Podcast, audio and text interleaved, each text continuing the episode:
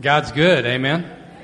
And I know a number of you were here for the first service and uh, have been introduced to Mark Scott already. Maybe there's some here that uh, haven't uh, been introduced to him yet. Mark Scott and his wife Carla are our guests today, and Mark is preaching for us as we kick this series off on the subject of pain and suffering in this world. And uh, Mark is a professor at Ozark Christian College. Uh, he served 28 years there as a professor, and then for three years he went away and uh, was preaching in a church in Colorado. And the, the college was able to lure him to come back and uh, be that professor that teaches young boys how to preach. So, uh, let me pray. We are we're thrilled to have Mark here today, and he's going to be preaching to us on this subject of pain and suffering. And uh, let's give this to God, okay? God, thank you for your presence, and thank you for Mark, and just use him again this hour as he opens the Word of God to us. In Jesus' name, amen.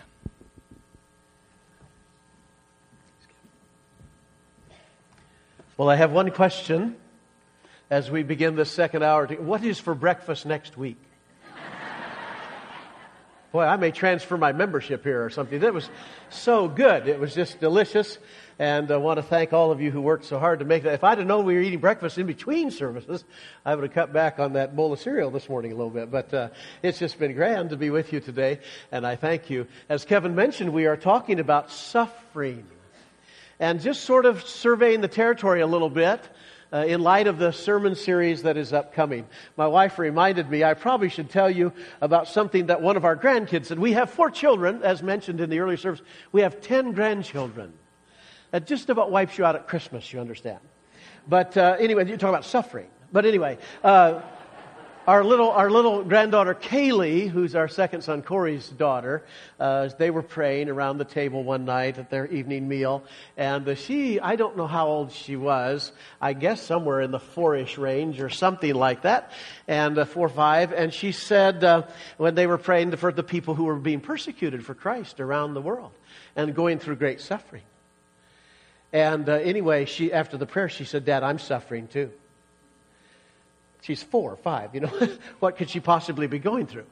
And uh, so Corey said, Well, what, what, what, what, what do you, how are you suffering? What, he, she said, I'm suffering right now. Anyway, that was her response. You know, she just thought, this is it right here. It sort of reminds me of something else one of our grandsons said. Now, you'd have to know Bentley. Uh, he is a piece of work for sure. This boy just was headed off to kindergarten this year, and uh, so when they had the interview with the teacher, uh, the teacher came to our daughter Annie and said, Well, he's very bright. He talks a lot, doesn't he? Yes, he does. Yes, he really does. He really works it. And anyway, when he was probably about three, pretty articulate since he was little, uh, he was being troubled by a bug. And he just didn't want, like this bug buzzing around. And you know, Annie Michael said, Well, what so bad about that? And he says, Because it's like death in a hole of forgotten dreams. How does a three year old kid come up with stuff like that? It's like death in a hole of forgotten dreams. Well, that's sort of like suffering, I suppose. It's like death in a hole of forgotten dreams. Last hour we talked about the who of suffering, that it's good to know that God is there suffering alongside of us. But the other side that I want to talk about, again, not the why so much today as we open this up, but more the when because it's only a matter of time. If you haven't been suffering, you will. If you have been, you'll get through it, and then you'll suffer again. It's just a matter of timing and when. And what about it when you know it's coming? How do you hang on in the midst of that?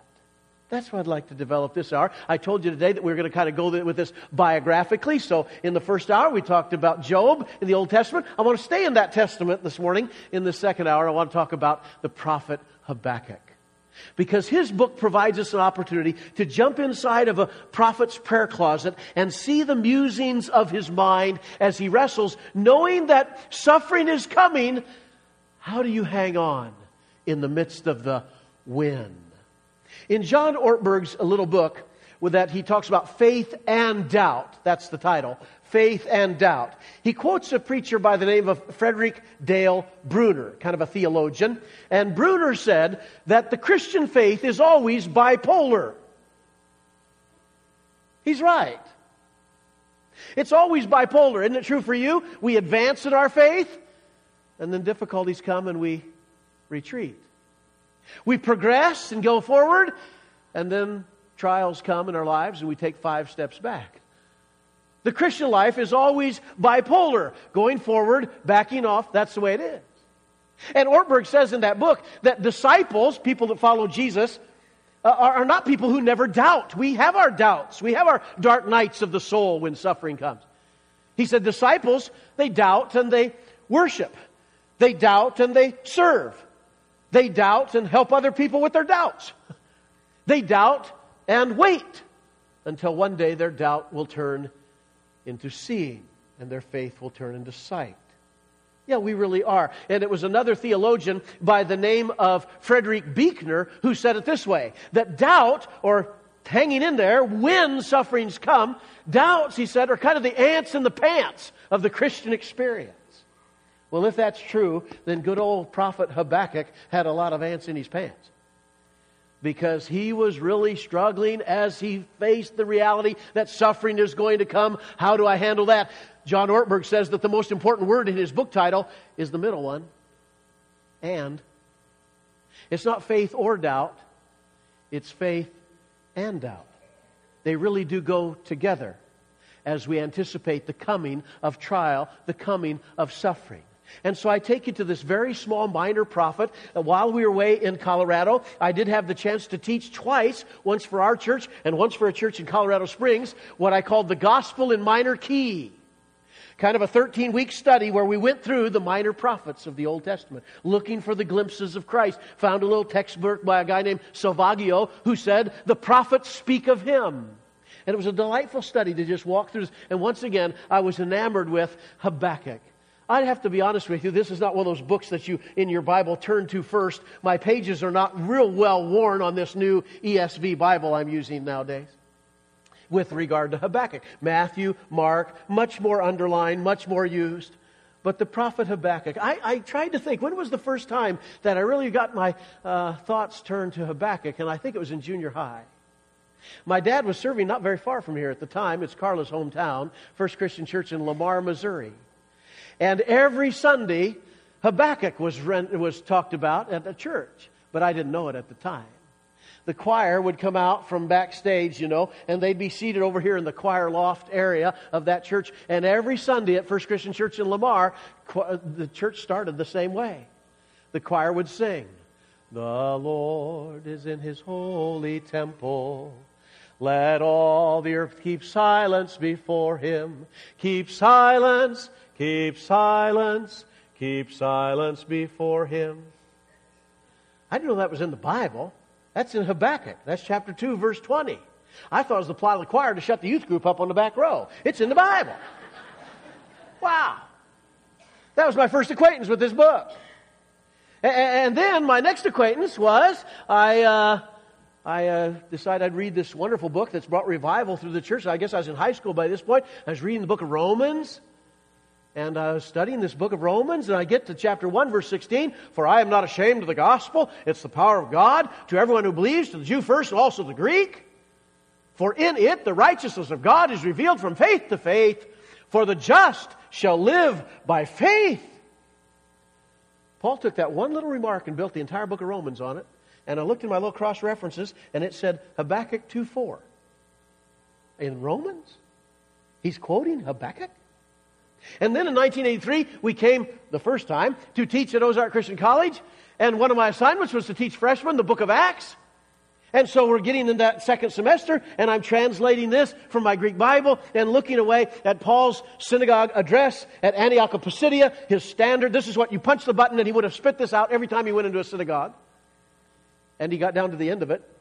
And when I was young in my preaching days, I was taught by Dr. Wayne Shaw when you are preaching and you get down toward the end, you want to be warm and passionate and appeal to people. And so he says, You sound the wooing note. He took that from James S. Stewart in Scotland. Sound the wooing note when you get done with your message. I didn't know what a woo was in those days. But that'd be like you guys getting on one knee and looking up longingly into her eyes and saying, Will you marry me? That's a woo, if you didn't know. That's a woo. Okay? And she says those two wonderful words eat dirt. But anyway, I, I so you, you, you get down on one knee. That's a woo. So Dr. Shaw said, here's how you, you sound the wooing note. I guess Paul never had that course. because he gets to the end of Acts 13, typical synagogue address. Behold, you scoffers, wonder and perish, for I'm accomplishing a work in your day you will never believe. That's it. That's a little abrasive. And I looked in my cross references in Acts 13, and it said Habakkuk 1 5. And then I kind of got interested in sort of the literary grandeur. I was kind of a math and science major in high school. Now I don't do any of that stuff, but I sure got interested in words as the years ticked off. And, and I got interested in reading this little book of Habakkuk, and I wanted to see the rich figures of speech. Here, here, try this one on for size. Chapter 2, verse 14. For the earth will be filled with the knowledge of the glory of the Lord as the waters cover the sea. As the waters cover the sea? For the earth will be filled. Well, that's not what comes into my house every night at 5.30. And it doesn't matter whether it's ABC, NBC, CBS, or CNN version. The message is not, for the earth will be filled with the knowledge of the glory of the Lord as the waters cover the sea. No, how, how, how do you deal with life when it comes crashing in on you? How does that work? How, how can you have that kind of faith? So I got interested in these rich figures of speech. I looked through this little book of Habakkuk, and you know what I noticed? 43 metaphors in three chapters.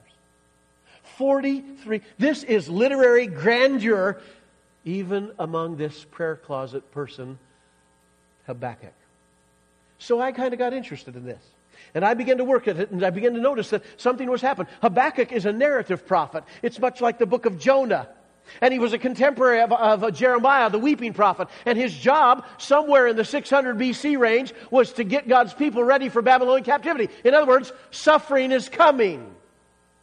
How do we prepare them to go into exile? God's people are always coming out of exile, says Tom Wright. How do you get people ready to go into exile and know that suffering is coming? So I began to work at this book, and I kind of came up with a little structure for it. So I'm going to give you my outline to these three short, short chapters in just a real simple way. Can I do that? Here would be my outline to the book of Habakkuk. Point one. Hello? Okay, that's point one. Point two, nuh-uh. Point three, say what? Point four, chill. Point five, whoa, dude. I don't think I've ever used dude in a sermon before, but anyway, that's kind of my outline. Because as Habakkuk gets ready for the coming judgment, suffering when is the topic. His first response is, hello. Isn't that how we feel when we suffer? Hello? Hey, are you paying attention up there? See, Habakkuk, his day and age was filled with idolatry and immorality and violence and greed. Does it remind you of any culture you know about? And the sand is, and you just say, Lord, are you paying attention here? We have troubles here. So I'm looking, I'll just give you sample verses. Chapter 1, I hope you found Habakkuk by now. I gave you quite a while. So Habakkuk, you have to use your table of contents, didn't you? No, come on. So get, turn on your devices or your phones or get there. Chapter 1, verse 4. So the law, the Torah, is paralyzed, and justice never goes forth. For the wicked surround the righteous, so justice goes forth perverted. You ever feel that way? You see, Habakkuk is having a problem with the seeming inactivity of God. God, if you're there, would you make some noise? Because we're struggling about all the suffering that's going on around us and the bigger suffering of judgment of Babylon to come. Hello? Are you paying attention? Does justice ever seem like it's perverted to you? So, one of our guys in our church in Denver, well, he violated his parole. He shouldn't have done it. He knew it. But he did. And he got thrown in the slammer. And he's in prison for two years. for violating parole. He didn't call in. Now, the offense, the original offense, was serious. I'm not making light of that. But I'd go down, down to Denver, and I would go to the Denver Detention Center, and I would talk with him over video conference. And I sat in a courtroom all day long waiting for his course, uh, case to come up. Finally came up way late after I had to leave. And here's other guys coming in. One fella pulled a gun on some children at a bouncy house, and he gets his hand slapped. And our church member over here is being sent away because he didn't call in? Seriously? Don't get me wrong, I'm not trying to be critical of our government. I'd rather go to a court here than in a lot of countries I can think of. But by the same token, don't you ever want to say, Are you paying attention here? Uh, I, I mean, really. You know, we crossed the little state line to come up here. And even though I was born in Kansas, I I don't know all what about the politics of your state, but having lived in Missouri for those 28 years before we went to Colorado, where Rocky Mountain High is no longer just a song. Hello. Uh, we have 60,000 gambling addicts in the state of Missouri. That's more. I noticed the tornado, our population is down 5,000. When we left, 10 days after the tornado, 55,000. That's what the sign says. Now it's 50,000 some. See, some people just walked away. They didn't, they didn't rebuild, they just left. That's 60,000 gambling addicts. They had to pass a law in Jefferson City to limit how much you could gamble at the tables. Because you know why? Homes were being wrecked by that. And guess who picks up the tab? See, if it ever occurs to us that we're the government, it'll be a major revelation for us. And so, God, are you paying attention? Second worst city in America for crime was 300 miles from my front door down in Joplin, St. Louis, Missouri. Are you paying, God, are you paying attention to what's going on in Missouri? How about Colorado? Oh, they won't come across state lines to get this drug. the people who live in Utah are coming. But anyway, uh, that's a whole other. I'm just saying Sometimes you want to say, hello? What about the suffering going on? Hello? And then God speaks to the prophet. Beginning in chapter 1, verse 6, all the way to verse 12, or verse 11, rather. And what God says is, nah uh. Nah uh. It's not what you think. You think I'm not paying attention. I am paying attention.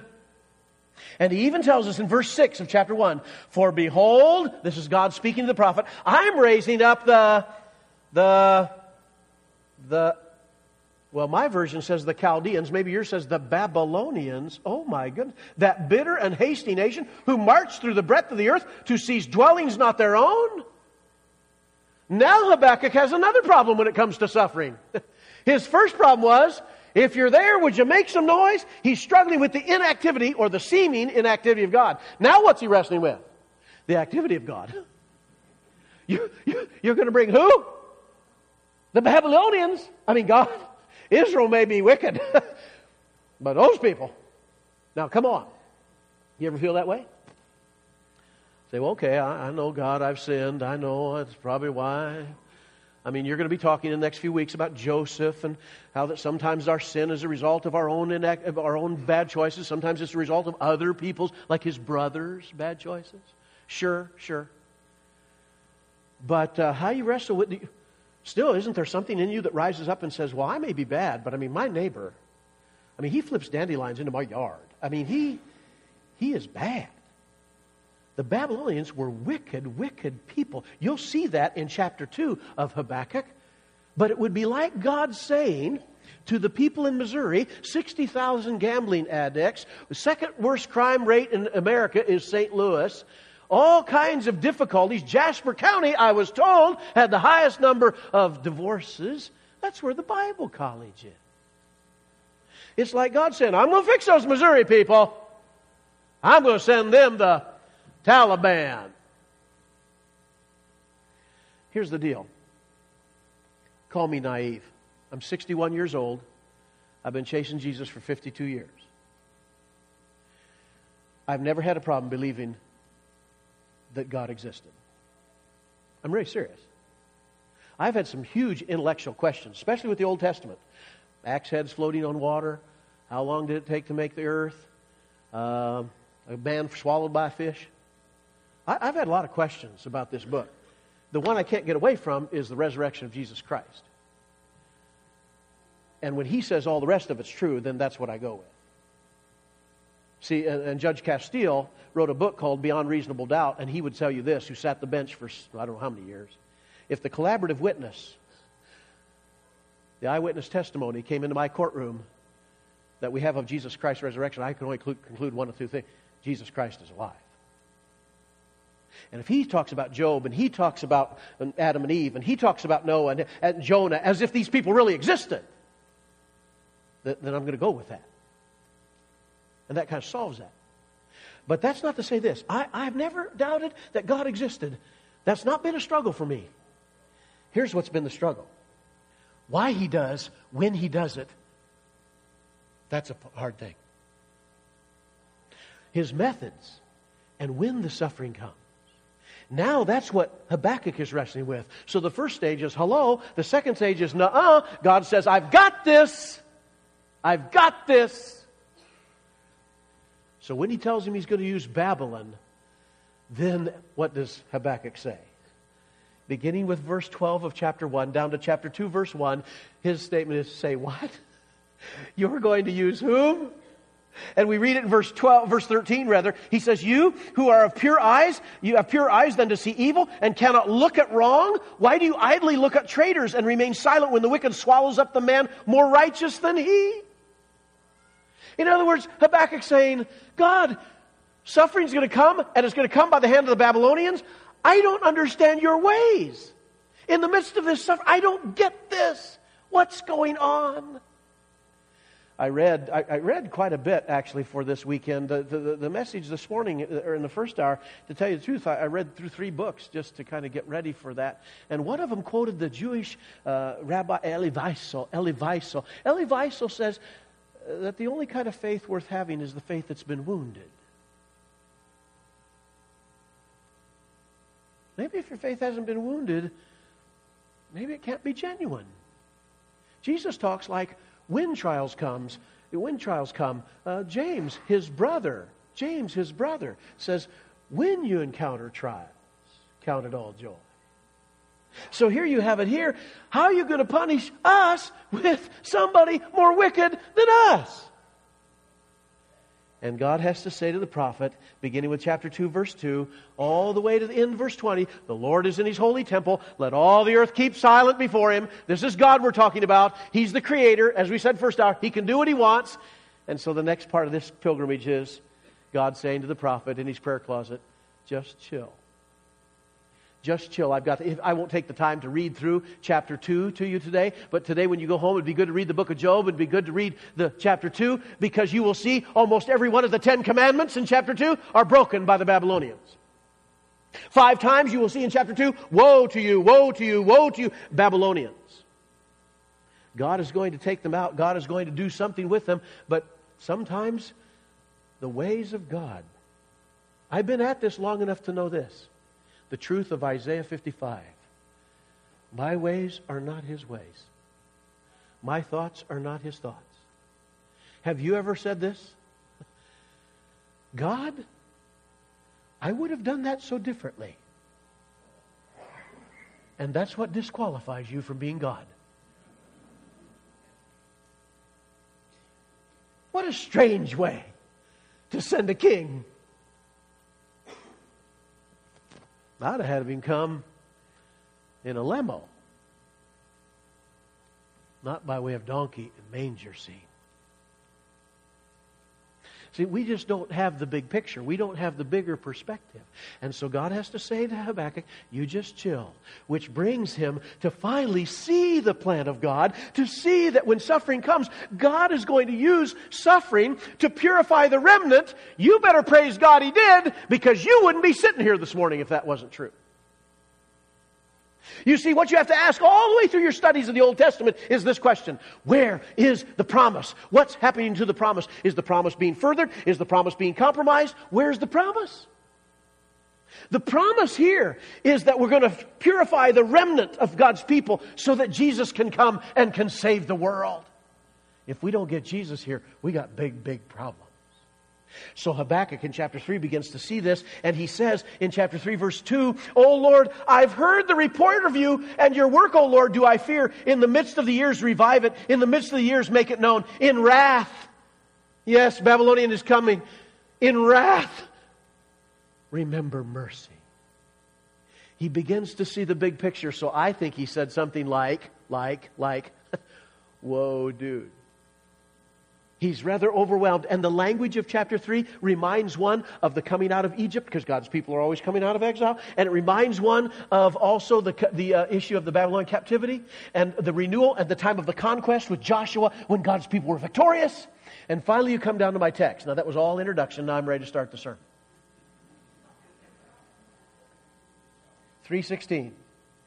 Take your Bible one of these days as a devotional exercise and look up all the 316s. You know more of them than you think you do. God, in His providence, though He didn't put the chapter and verse divisions in there, it worked out. So I'll read chapter 3, verse 16. The prophet says, I hear. That was one of the most famous words in the Hebrew. language. Shema, O Israel. You shall love the Lord your God with everything to hear and to heed and obey, even when you don't understand. I hear and my body trembles. My lips quiver at the sound. Rottenness enters into my bones. My legs tremble beneath me. Huh. Did you know Elvis made the Bible? You know what that Hebrew word tremble means? That's the Hebrew word ragaz. And it means to quiver and to shake. It literally means I'm all shook up. That's what this word means. Uh, what did he hear? He heard that suffering was coming. He heard that judgment was coming. And he said, My heart, you, you know that's how it is. You hear bad word from someplace, and all of a sudden you have a pit in your stomach. Somebody said that body and soul live so close to each other, they catch each other's diseases. It affects us physically when we hear news in other. And that's, I heard, and my heart trembled. My heart pounded. I was all shook up. It's kind of an interesting word. We could see it in several other places where this idea of agitation, deep agitation. Uh, the people of Israel use it in Exodus 15 when the Pharaoh and his armies are drowned in the sea. In fact, an interesting use of this word is when King Saul kind of goes AWOL later in his life. And he goes to the witch of Endor and asks for Samuel to be brought back from the dead. And Samuel says, when he actually shows up, Why did you ragaz me? Why did you agitate me? Why did you make me tremble and come back? So he's wrestling with, I know that suffering is coming, but what's the next word in verse 16? My legs tremble beneath me, yet. That's what I came to tell this second service today. Yet. If I can just find me a few more Bible college students that will pray yet. If I can find me a few more church people that got the guts in the midst of their suffering to pray yet, now we will get somewhere then. Yet I will wait patiently. Oh, that's one of your better qualities, isn't it? Patience? no, we're like that little boy. I want patience, I want it right now. Bob Russell, you saw his picture on the video clip this a while ago. Bob Russell said he was out east in this country, kind of where more of our rich heritage is, and he saw a sign that said antiques while you wait. We're not very patient about much of nothing.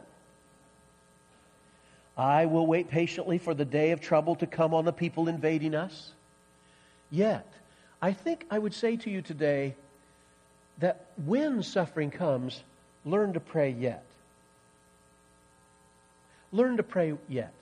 He goes on to say in verse 17, I think it's one of the most beautiful verses in the Bible. It's got six lines, three couplets.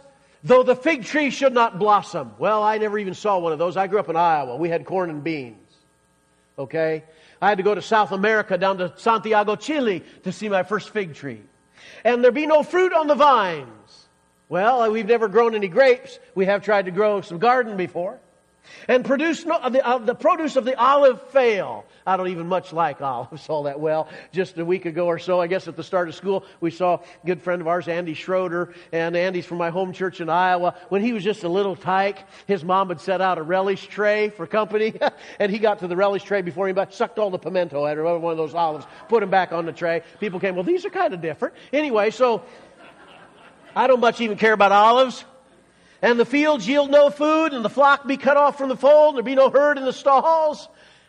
Hey, listen, I grew up in town. I, I had to kind I worked on the farm. I know a little bit about verse 17, but not a lot. But people in the Midwest, at least we can kind of get at this. We, even if we grew up in town, we kind of figured this.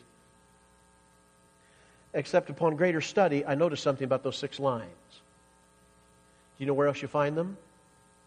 In Leviticus 26 and Deuteronomy 28.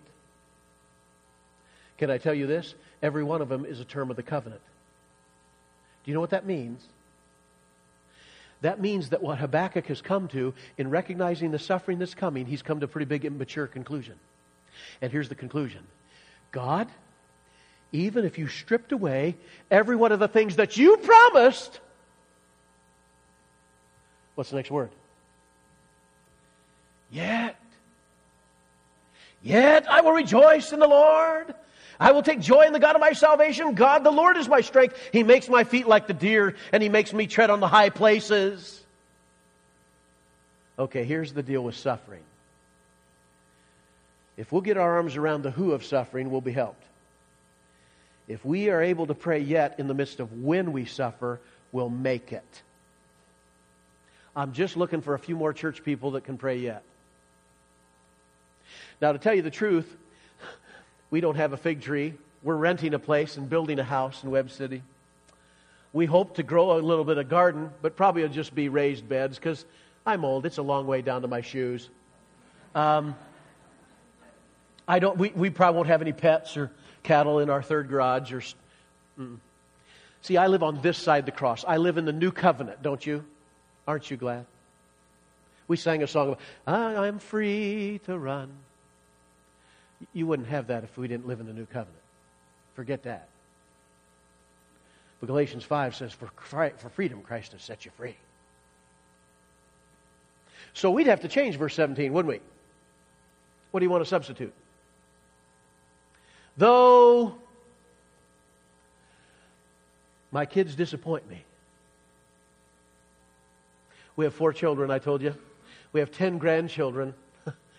Do you understand? With those numbers, the risk of having a prodigal is fairly high. Had an elder in our church in Illinois, had four kids just like us. Three of them were angels, one was a demon. They were raised in the same family. How's this happen? I don't know. I don't know. You can jump through all the John Trent and Gary Smalley and James Dobson hoops you want to, and that's no guarantee your kids will turn out just perfect. Not in this world. So, though my children disappoint me, sometimes they can. Ours have been, boy, by the grace of God, they've been wonderful kids. I read, used to, we used to have a little pamphlet we put out for married students, non traditional students at the college. And uh, there was a story about a little boy from Louisiana. Kind of may think about this in a few weeks. I got to go down to Baton Rouge, and they're forcing us to go to an LSU game.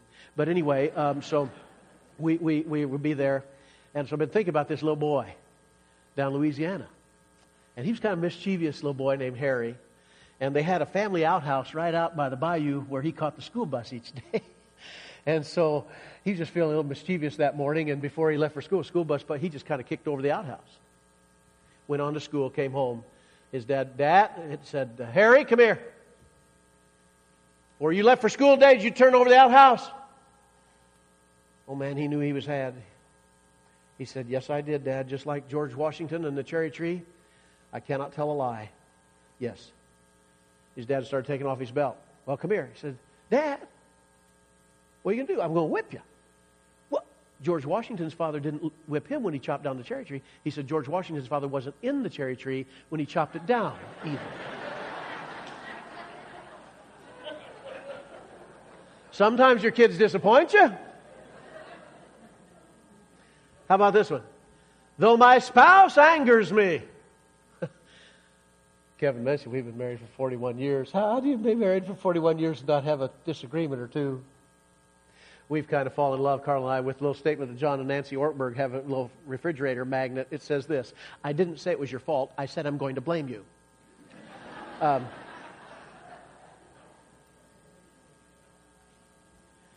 though my boss frustrates me, though my friends betray me, Jesus didn't know anything about that, did he? I'm asking you what you'd put in verse 17 this morning. Though, though, though. Here's what I'm asking. When suffering comes, in the midst of all the those of life, do you have the guts to pray yet? See, you thought this was a sermon from Habakkuk? Well, hardy har har. It's really straight out of the Garden of Gethsemane. Abba, let this cup pass. Yet. Right? Not what I will. You resolve to do the will of God in the midst of your suffering because you are with clenched teeth hanging on to yet. Yet I will rejoice in God my Savior. The Lord God is my, He makes me, my feet like the feet of a deer. He enables me to go to the heights. So when I was in California a while back, a year ago, October, I guess, I ran into William Lee. William was a former student, church planter. He was in the military. I'm not a military person. I don't know all the right language. Some of you who have, are veterans, you'll, you forgive me if I say the wrong word here. But he said in his group, battalion, soldiers, I don't know what the right word. He said, uh, we had a statement. It went like this The test of a good soldier is what it takes to stop him. Well, what's it take to stop you? Some suffering? Oh, I'm not, I'm not denigrating your suffering. That's real. Let's deal honestly with that in the next weeks, okay? We're not saying there isn't suffering. We're asking, in the midst of the wind, can you hang on with clenched teeth by praying yet?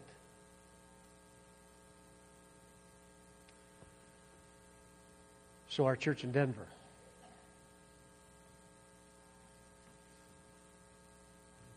I won't talk long because if I do, I'll cry.